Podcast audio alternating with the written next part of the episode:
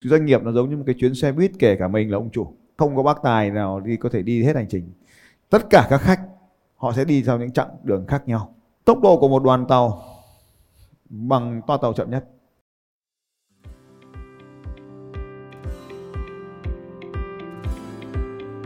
Chào mừng các bạn đến với bản tin audio của Phạm Thành Long. Bản tin về phát triển kinh doanh và phát triển con người. Cách đây 3 tháng thì em bắt đầu ờ, xem rất nhiều video YouTube ở trên ờ, kênh của thầy. Thì em đã áp dụng rất là nhiều cái thay đổi trong ờ, trong cái hoạt động văn hóa của tổ chức. Thì đặc biệt là những cái văn hóa ví dụ như chạy bộ hoặc là đọc sách. Thì trong team lãnh đạo của em thì có một bạn thì bạn ấy cũng lúc đầu thì bạn cũng rất là là welcome và cũng rất là thay đổi và thực hiện theo mọi việc bạn đấy thì ờ, về cái, cái năng lực thì rất là tốt và cái, cái thái độ cũng rất là tốt. Nhưng mà gần đây thì ờ, bạn ấy mới nói là hai sếp ờ, đợt này thay đổi nhanh quá. Nên là mình cảm thấy là không không bắt kịp.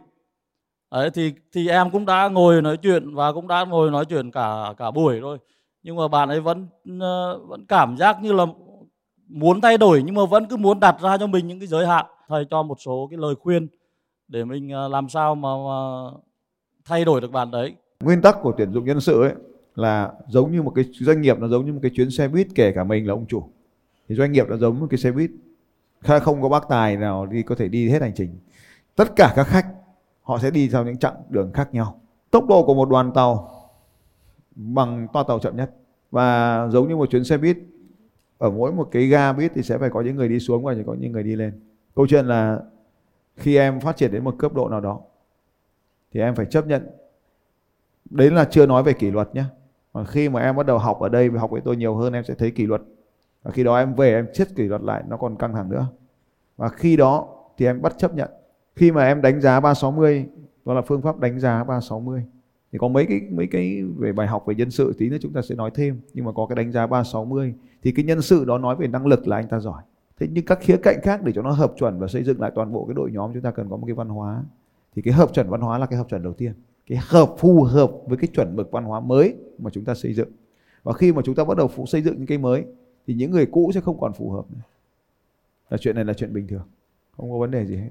Điểm danh lại câu chuyện của lúc đấy cái anh anh chàng lúc đấy nói rằng là trong tôi tôi tạo ra 165 cái ông chủ doanh nghiệp. Người ta cứ bảo tôi là cái thằng hay thay đổi. Hôm nay thế này, mai thế khác, mai thế khác, mai thế khác, mai thế khác, nhanh quá. Cái lúc mình phát triển ấy mà đúng là nó nhanh quá, mọi người chóng mặt không kịp hiểu những cái điều mình đang nói và và đang muốn làm. Thì nó dẫn đến một cái việc là chỉ còn ai ai ủng hộ mình thôi. Còn lại là ai ủng hộ mình thôi.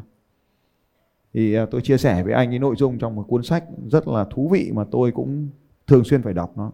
Ở trong cuốn sách này nó có một cái đoạn nó chia sẻ về cái đoạn nhân sự này. Thì anh phải chấp nhận để lại những người khác ở đó. Và nếu có thể cho họ một khoản tiền để họ rời đi trong cuốn sách này thì nói là, ngày xưa cuốn sách này in là hai ngàn rưỡi, nhưng thực tế công ty này bây giờ là bốn ngàn đô la để họ rời đi. Nếu anh muốn rời đi thì tôi sẽ trả thêm cho tiền để anh rời đi. Và anh, em phải nói với bạn như thế. Cái chúng ta đang nói ở đây là chúng ta đang nói chuyện với họ là, anh ơi, đừng rời đi, ở lại với tôi. Thì cái câu chuyện của cuốn sách này là, anh ơi, anh rời đi, tôi cho anh thêm 4 nghìn nếu anh rời đi. Và hôm vừa rồi tôi có làm cái việc này với nhân sự của tôi. Tôi cho bạn thêm một tháng lương rưỡi nữa để bạn rời đi. Thì họ đều đồng ý rời đi là tôi đã làm điều này với nhân sự của tôi cho thêm lương. Những người xung quanh thì như vợ tôi chẳng hạn thì hiểu tính tôi rồi thì không có ý kiến gì về cái việc này hết cả. Cô ờ, một số bạn trong phòng kế toán thì à, có lăn tăn một tí nên là tôi bảo là phải làm ngay phải trả tiền cho họ ngay. Chưa cần hoàn tất cái gì cứ trả tiền cho họ cái đó Thì đã không còn hợp nhau nữa rồi thì khuất mắt nhau là điểm hạnh phúc nhất trong cuộc đời. Hãy cho họ đi để tôi được hạnh phúc. Cho thêm tiền để họ đi. Giữ tất cả mọi chế độ cộng thêm tất cả mọi thứ điều kiện tốt nhất. Cho họ đi họ để họ rời đi hạnh phúc. Thì anh về anh thử đi. Tùy thuộc vào câu, câu chuyện của anh với anh ta. Trăm triệu hai trăm triệu năm trăm triệu một tỷ. Nói rằng là bạn đi tôi sẽ cho bạn thêm tiền. À, em chia sẻ thêm một chút ạ. Bạn này thì uh, bạn ấy thuộc uh, phòng về uh, mạnh về kế toán và và hành chính. Thì uh, bạn ấy mới về vì em chỉ khoảng uh, 4 tháng thôi. Tức là có nghĩa là con người của em mà cách đây 4 tháng với bây giờ là khác nhau hoàn toàn cho anh ta một khoản tiền em đề xuất và nếu bạn rời đi thì tôi tặng thêm cho bạn khoản tiền này. Nếu bạn quyết định có hai lựa chọn một là bạn đi theo tôi. Cảm ơn bạn. Hai là tôi tặng thêm cho bạn khoản tiền để bạn rời đi. Câu trả lời của tôi là như vậy. Còn khoản tiền bao nhiêu do em chọn? Cuốn sách à, tỷ phú bán giày thì là 4.000 đô la. 4.000 đô la. Ở bìa sách nói luôn đây là văn hóa tổ chức bảy quy tắc cốt lõi của đội nhóm và à, một cái điều làm cho họ khác biệt là sẵn sàng trả tiền. Nhớ này nếu một người nào đó vì một khoản tiền mà họ sẵn sàng rời bạn thì bây giờ họ chưa rời thì sau này họ sẽ rời. Nếu như là vị trí ví dụ kế toán thì sao thầy tức là kể cả kế toán thì cũng phải theo cái văn hóa mà mình muốn xây dựng đúng không thầy? À, em đi lên đây em đi lên đây. À, ông trả lời cho bạn biết. Em là ai?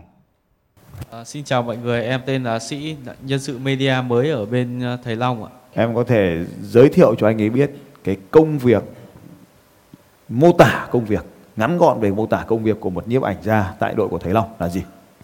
Ngắn gọn trong vài câu thôi. Vị trí của em là làm về ờ, media, chụp ảnh, biên tập ảnh. à, đấy là công việc của anh ấy.